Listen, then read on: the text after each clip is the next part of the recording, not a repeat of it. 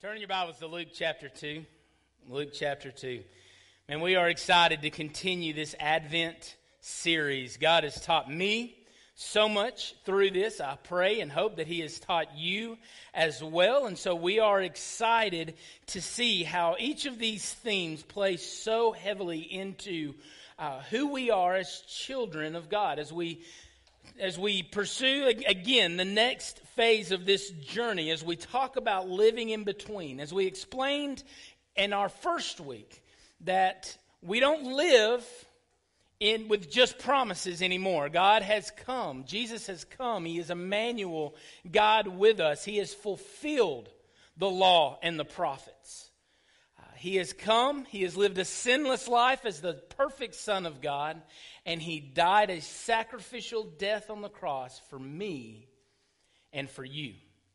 And so we live in a period between the fulfillment of all those promises and the fullness of what all of that means for us.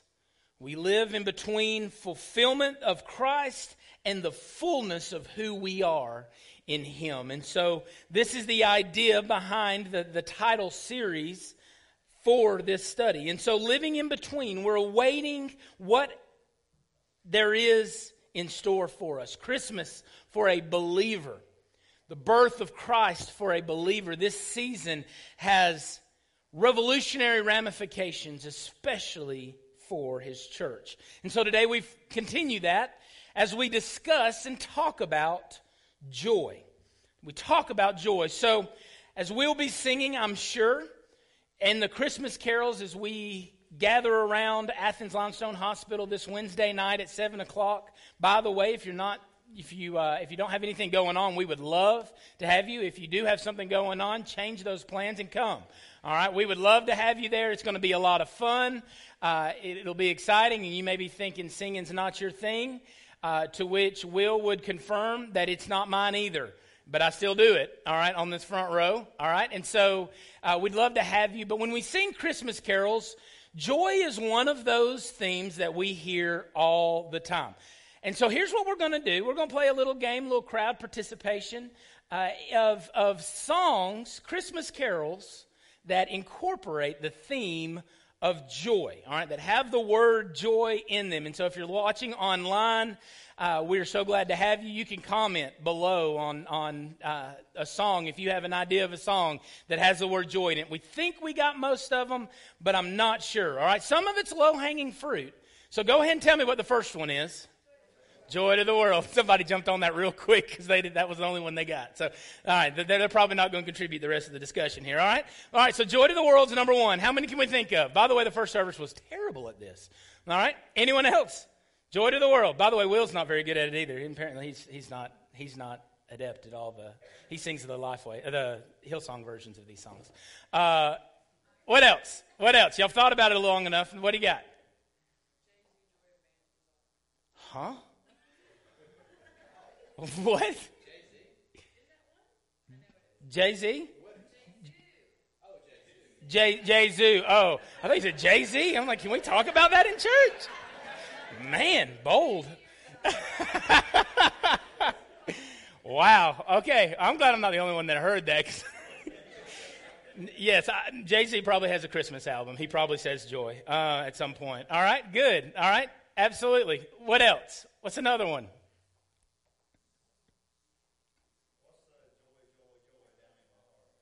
Oh, yeah, well, yeah, that's, that's the, I got the joy, joy, joy, joy down in my heart. All right, cool, good, we'll take that.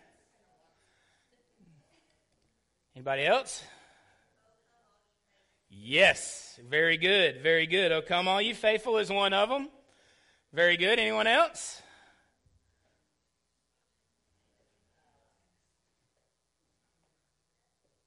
How does Jay-Z do joy to the world? Jay-Z's version of Joy to the World.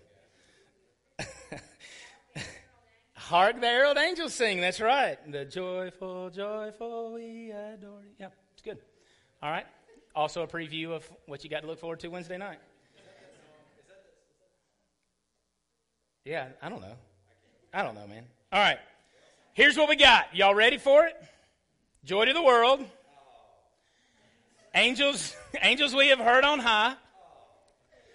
God rest ye merry gentlemen. Hark the herald angels sing. What? Yeah, no, no. It's got to be in the song. Oh, well, my bad. Uh, what child is this? Joy is mentioned in What Child Is This? O Holy Night has joy in it as well. O come all ye faithful, and O come, O come, Emmanuel. All have concepts or, or strong constructs of joy or joyful or rejoice in the Christmas carols. So whether you can think of them off your hand, off the top of your head or not, we sing about joy a ton in Christmas. Here's, here's my question for you. What is joy? Like, what is it? What is it? If you're not careful, man, you can really, in the Advent season, you can really lump all of these things together in peace, hope, love, joy, and uh, you can you can really just, you know, it, it, you can almost preach them the exact same way. And there's a reason. The reason is the middle candle. The reason is Christ, uh, right? Because Christ informs every one of those things in the same way. But uh, if we're not careful, we can just rope all these into sentiments, and we really miss what God has for us as we talk about joy. And so what does it mean to have joy? I love this. This is a great definition, and I didn't come up with it. Tim Mackey, The Bible Project, said this: Christian joy is a profound decision of faith, a decision of faith and hope in the power of Jesus' own life and love. Christian joy, I'll say it again, is a profound decision of faith and hope in the power of Jesus' own life and love. It is impossible to remove the Messiah from joy. There is no way to achieve joy outside of a connection with Jesus. And I believe we see that three ways. We see joy in connection with Jesus in three different ways for us as believers. The first one, number one on your notes, we see joy in his arriving. Joy in his arriving. As we read the traditional text of the interaction with the shepherds, the angels declaring, right, joy. Oftentimes joy is linked with an expression of joy, an outward bursting forth of joy.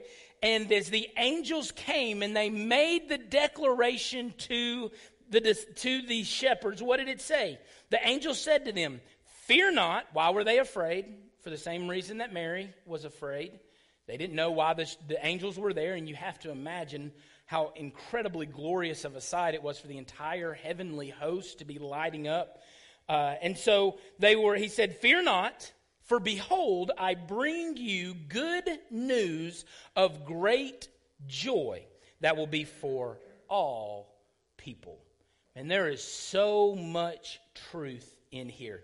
Fear not, for behold, I bring you good news of great joy that will be for all people. The shepherds were the first to hear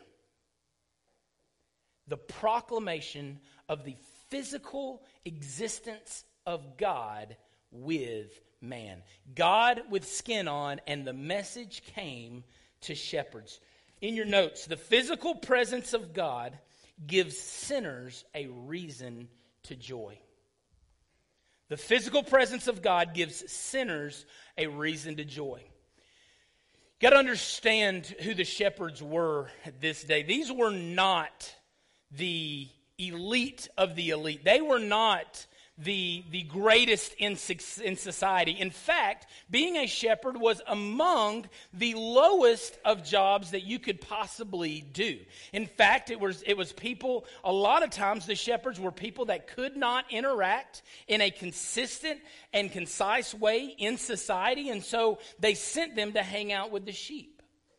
A lot of times it was people that had disabilities and, and things like that. They were social outcasts in the world, and they were forced to live their lives in solitude around a bunch of sheep.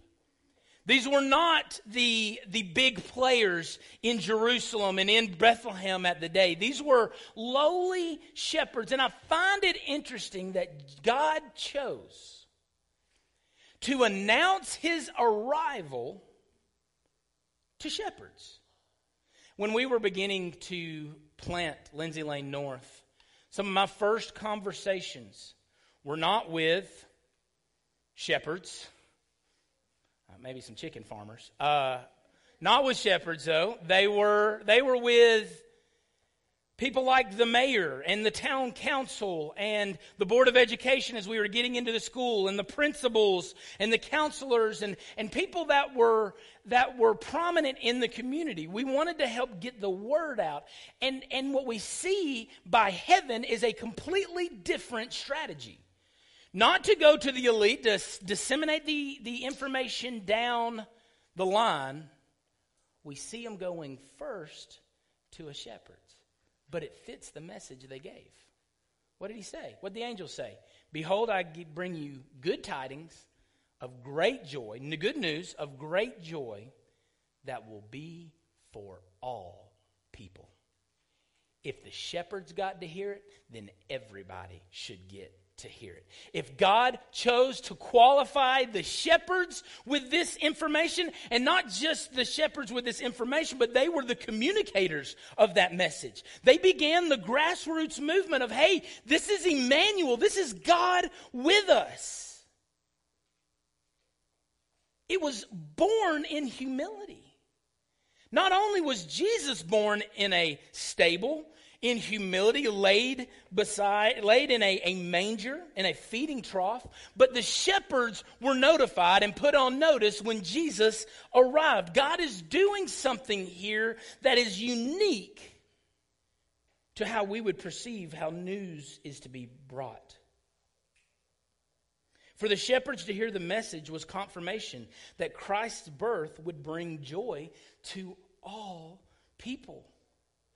Not just the privileged, not just the elite, but to all people was the message of joy. For those who would humbly put their faith and trust in the Messiah, they would be saved from their sin.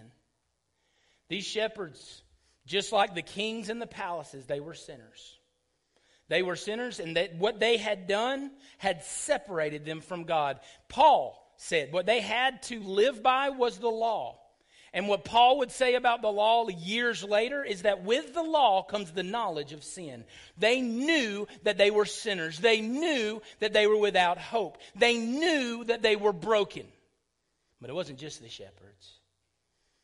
Everyone there, everyone in that region. Why is it good news? Because everyone needed to hear it. Everyone needed to hear it. And so what they did, as soon as they left them, what they said, they left in haste is what Luke two tells us. And Luke does something here that I think is incredible. Luke mentions joy more than any of the other three gospel writers combined. So you find more about joy written in Luke than you find anywhere else in the gospels. Matthew, Mark, John... It's in the middle there. I got confused for a second. Matthew, Mark, and John, they don't compare to what Luke discusses when he talks about joy. And so in this, the first proclamation of Jesus was a message of joy. It was good news for all people. It was news of salvation. So for me to say the physical presence of God gives sinners a reason to joy, I don't mean back then. I mean today. We have reason to joy. As someone who is far away from God, we have reason to joy because God emptied himself of the privilege of heaven, and he changed the course of redemptive history for all time. Because Jesus showed up, because the Messiah came, we have joy. We have an occasion for hope. We are not without hope any longer. That's joyful news. And if we will humbly submit to that Savior who physically came, Wretched sinner though I may have been, I can experience salvation through Christ because he came. But number two, we don't see, see, just see joy in his arriving. We see joy in his abiding as well. Because where Luke mentions joy more than any of the other gospel writers, John does something very different. John emphasizes joy to an extent, but as he emphasizes joy, he always connects it with Jesus. He always connects it with Christ. He, he makes this Christological connection with joy, and it always comes back to Christ. Although Luke mentions joy more than any other gospel, actually more than all the gospels combined, John weaves joy into multiple key passages that center around Christ. Some of the richest theology that we have about who Jesus is, you will find joy mentioned as well in the book of John. He connects the two together. And so let's look at one of those in John chapter fifteen. In John chapter fifteen, it's John that solidifies theologically that our joy will only be found in connection with Jesus. It's where we get that. Not from Luke, who mentions it a ton, mentions joy a ton, but it's always in connection with Jesus in the book of John. Luke fifteen, beginning in verse ten, listen what it says. If you keep my commandments, you will abide in my love, just as I have kept my Father's commandments and abide in his love. These things I have spoken to you, that my joy may be in you, and that your joy may be full. If you keep my commandments, you'll abide in my love, just as I've given you the example of abiding in my Father's commandments and walking in step with him. And if we do it, if we will walk in obedience with him, we will experience the abiding joy of God. This is a beautiful connection that it's it's only through Jesus. And so for the physical presence of God, it had profound ramifications for sinners. But in your notes, the spiritual presence of God, the abiding power of God, gives saints a reason to joy. Well, what's the difference in a sinner and a saint? Big robes, uh, mosaics painted of them, the little scepter and the pointy hat. The difference between a sinner and a saint is one thing, an encounter with Jesus. When I was born, I was born into iniquity. I was born into sin. And Romans three tells me that there is nothing, there was nothing in me righteous. It wasn't just that I was neutral toward God. I hated God and I ran the other direction from him. I was a rebel against God. That's what we're told. There's none righteous, no, not one. But Jesus arrived. Jesus arrived, and as the Prince of Peace, he made peace between my rebel heart and a holy heart of God. And when he did that, First Corinthians fifteen tells me that I am now a new creation in him. Old man, bye. New man, hello. I am been made new. What did he do? He transformed me from an identity of a sinner to the identity of a saint. It was nothing I did. Bless my heart, it wasn't nothing I did. It was all what Jesus did for me. And so now my identity is not found in what I do. Because sometimes I sin. Sometimes I sin. Sometimes I blow it. Sometimes I wreck it. My identity is found in what Jesus did. I'm a saint. Sin is a reality in my life, but I'm a, it's not who I am. I am a saint. And so the abiding joy of God is good news for me. It was great news when I was lost, but it's great news even now because he doesn't leave me alone. You know that, by the way. If you're walking a guilty distance from him, you know he doesn't leave you alone. And in fact, I would tell you that if you can continue to sin and not be bothered by what you're doing, I would really, really strongly consider that you look at your relationship with Jesus to see that if you have one. Because where the holiness of God is and the sin of man is, there is conflict. The presence of God changes things in us. And so this spiritual presence of God that abides with us is a reason for us to joy. He guides us in all truth, is what Jesus said as he's talking to his disciples of the Holy Spirit. He guides us in all truth. He teaches us what is right. He sanctifies us through his grace. So the question is, are you abiding in Jesus? Are you abiding in him? Well, what, how do I do that? Are you walking in obedience to him? I'm not talking about a works-based salvation. Jesus arrived. The Messiah arrived to bring joy. I'm not talking about earning your way to eternal life. I'm talking about looking more like Jesus every day. If you want to experience the abiding joy of God in your life, then you need to understand your relationship with God should not have to be traced back to the day you said, I do, to Jesus. Just like the ramifications of my marriage do not have to be traced back to First Baptist Church Satsuma in two thousand ten when I said I do to Rebecca Warren as my wife. It shouldn't have to be traced back there. Why? Because she has radically transformed my life and continues to do so. I know I gave her a hard time last week, but I can assure you, folks, it's for the better. She has changed me. You can thank her later. She's changed me. Not because of what I did a long time ago, because of who I am right now. I'm in a relationship with her. And there is nothing you could do to convince me otherwise. I'm abiding with her. And when I don't, she lets me know that I need to abide more, right? I need to stay home and quit hunting so much, right? She lets me know.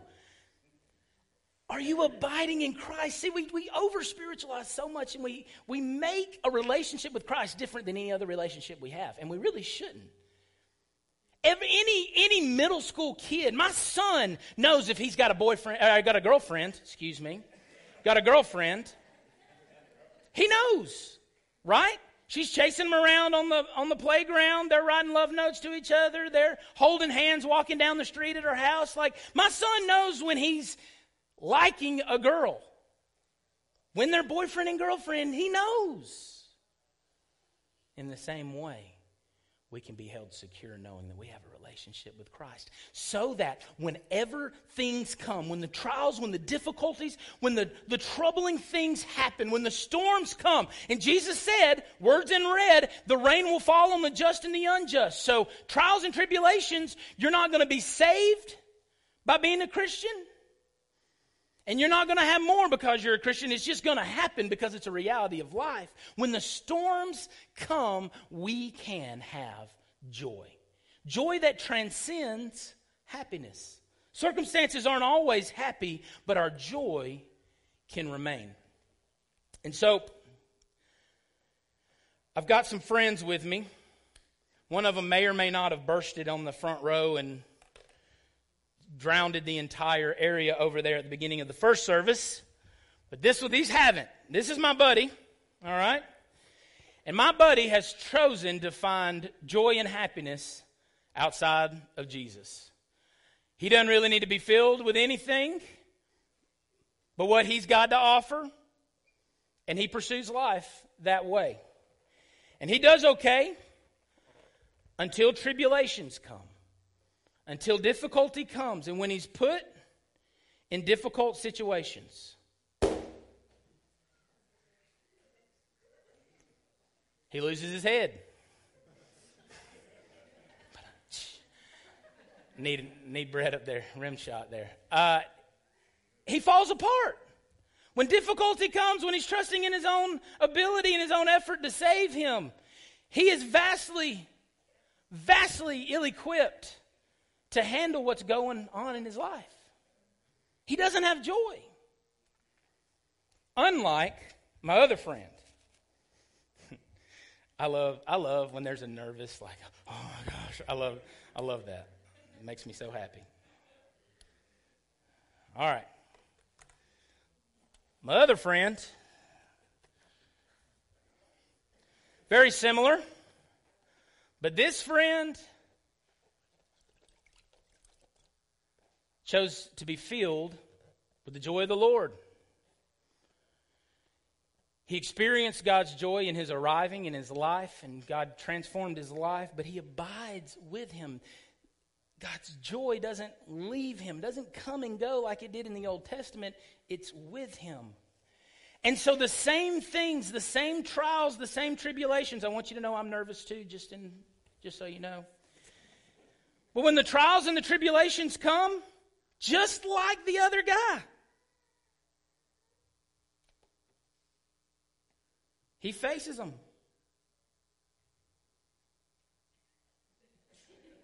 Do it again. You think I can do it again? He stays intact. Why? Because he has the joy of the Lord. This is a silly illustration that makes a very, very profound theological point. If you are If you are trusting in yourself to provide and meet a need that only God can meet, you are headed for disaster. You're headed for disaster. Why? Because God didn't just leave us. He didn't just come and then go and leave us. He abides with us. If you are a child of God, you can abide in Him, walking in obedience to Him in everything that we do. Thirdly and finally, we see joy in His awarding. Joy in His awarding. First John chapter one, same author, different book. First John chapter one, near to the back. John writes in his gospel the theology of joy. This is in connection with Christ, and this is why it's important. In First John, he gets really practical. And he starts explaining the ramifications of this in our life. This is how it's fleshed out for us as believers. And the same word, joy, comes up again. John, First John chapter one, beginning in verse one. Listen what it says. This was this which was from the beginning. What was from the beginning? What did John one one say? Not First John, but what did John one one say? Who, who's from the beginning? The Word, right? John one one, in the beginning was the Word, and the Word was God. The Word was with God, and the Word was God. And then he says in verse fourteen, and the Word became flesh and dwelt among us. This is the incarnate coming and arrival of Jesus. The Word, the essence of God, came in the form of a servant. Remember, he donned the apron, not the bib. And he came and he served all of humanity. And listen what he says. That which was from the beginning, which we have heard, which we have seen with our eyes, and which we have looked upon and have touched with our hands concerning the word of life. Verse two, the life was made manifest, and we have seen it and testify to it and proclaim to you what? The eternal life. We proclaim to you eternal life, which was with the Father and was made manifest to us through the Word, through the Son, through Jesus. He has communicated eternal life to us. That which we have seen and heard, we proclaim also to you, so that you too may have fellowship with us. And indeed, our fellowship is with the Father and with His Son, Jesus Christ. And we are writing these things so that our joy may be complete. He's not saying our joy, meaning us over here writing this, can be complete. He's saying our joy can be complete. I'm writing this to you so that you will have fullness of joy. Me, you, and everyone who reads. It is our joy that's made available through Jesus. So he didn't just arrive. He didn't just uh, he didn't just arrive on the scene. He didn't just abide with us. He doesn't just abide with us, but he is coming again. And as Revelation chapter twenty, I believe verse twelve says, he's coming quickly and his reward is with him. I don't believe that we are doing anything emotional when we when we over-emotional, when we talk about the reward that we have in Jesus of eternal life. Now, it's abundant life here. That's abiding joy. But we have a reward coming as well. And it changes our perspective. In your notes, a believer lacking joy in this life has lost focus on the life to come. If you're in here today, maybe you know that you have a relationship with Jesus. Maybe you know you have one, but you have been so beat up and you have been so battered by the circumstances and the situations of your life. You just don't know what to do. I want you to know, know you can have joy. Happiness may not be readily available to you, but you can have joy. Why? Because our joy ain't here. Our joy's not here. And when we miss that, when we forget that, we lose our joy. A believer lacking joy in this life has lost focus. He's lost perspective on what's really important. The entire theme of the epistle of, of Philippians, the entire theme is joy. As you do a New, New Testament study, New Testament survey, if you take a class, the first thing they'll tell you is that the theme of Philippians is joy. You know what's crazy about the, about that about that information right there? Philippians was written by a man in prison. First of all, the author was in prison writing in chains to the Philippians. Well, let's find, let's think about what the Philippians were going through. The Philippians were probably the poorest people in the New Testament church. The poorest. They were extremely afflicted with poverty, is the words that Paul uses. They were broke as a joke. Oh, and they were probably the f- most fiercely persecuted church as well. A man in prison writing to a people who were broke, who had no money, were buried in debt, who were enduring some of the most intense persecution of their time, and the theme of the whole book was joy.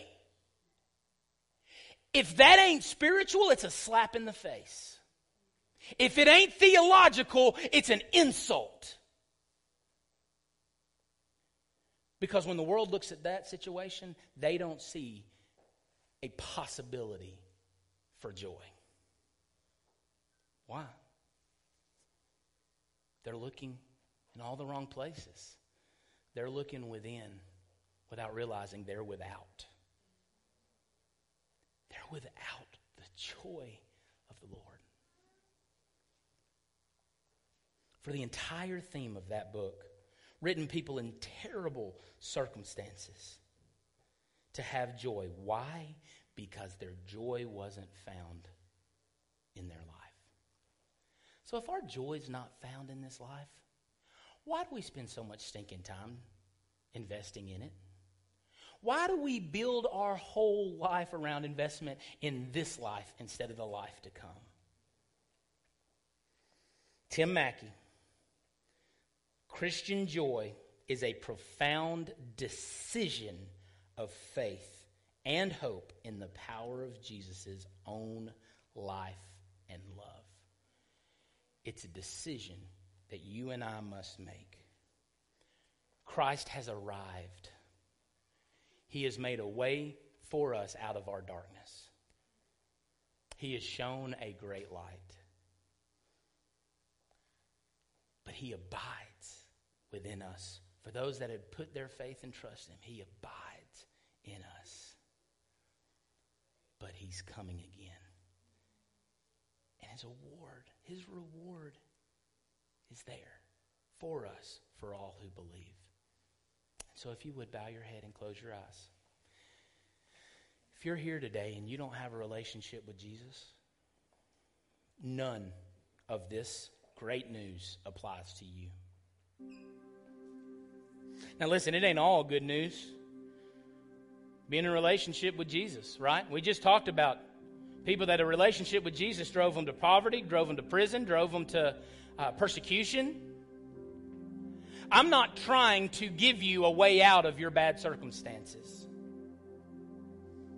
What Christ offers you is a way through them. If you don't have a relationship with Christ, his arrival is good tidings of great joy for you. Has there ever been a time in your life, just as he came to humble shepherds, has there ever been a time where you have humbly accepted him, trusted in him as your Lord and Savior, and repented and turned from your sin? If that hasn't happened, I want to give you an opportunity to respond. We've got counselors that are here at the front of the room would love to talk to you about how and have a conversation about how you can know that you have a relationship with Jesus. Or maybe you're not abiding in him. Maybe you, you may know that you have a relationship with Christ. But, you, but you're just not abiding in him. You're allowing the distractions of this world to hold you down. Maybe, maybe you need to get right, get in obedience, align yourself back with, with Christ through his grace. Maybe you need to join what we're doing here at Lindsay Lane North. So you have accountability in a local church body that can hold you accountable, that can walk with you as you continue to grow and abide in him. Whatever decision you need to make, whether you're here in person or listening from home, I'd ask that you would respond to Jesus and his invitation. Father, give us boldness and strength to respond to you. Go to follow where you lead. In Christ's name, amen. With every head bowed and eyes still closed, if you're here and you need to make a decision for Christ, would you stand? Would you just stand to your feet? Nobody's looking around. Nobody's looking around, nobody. This is a safe place. If you need to make a decision for Christ, would you just stand to your feet? Walk out. We're not going to embarrass you. We're not going to shout at you. We're not going to point at you. We just want you to be able to do business, to talk to somebody about this decision that you need to make for him. Whatever that is, salvation, rededication, baptism, uh, membership, whatever whatever you, decision you need to make, you just need to talk to somebody. Would you just stand right where you are, and would you would you respond to this invitation? Is that you? Is that anyone? I need to respond to Jesus today.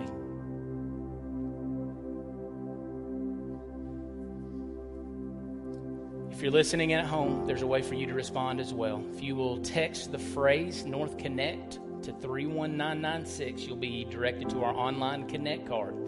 Let us know if you're visiting with us. We'd love to know that as well. But this is an opportunity for you to let us know if you've made a decision for Christ.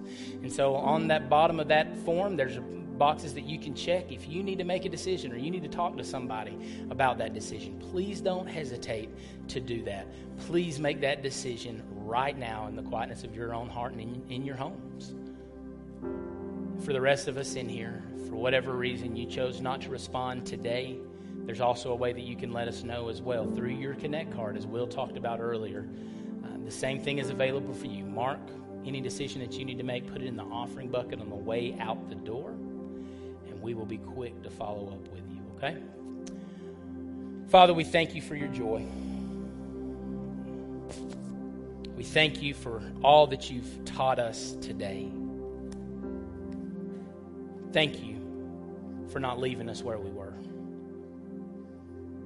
God, let that truth sink into our hearts and minds and motivate us, light a fire within us to bring that message of joy to the rest of this world.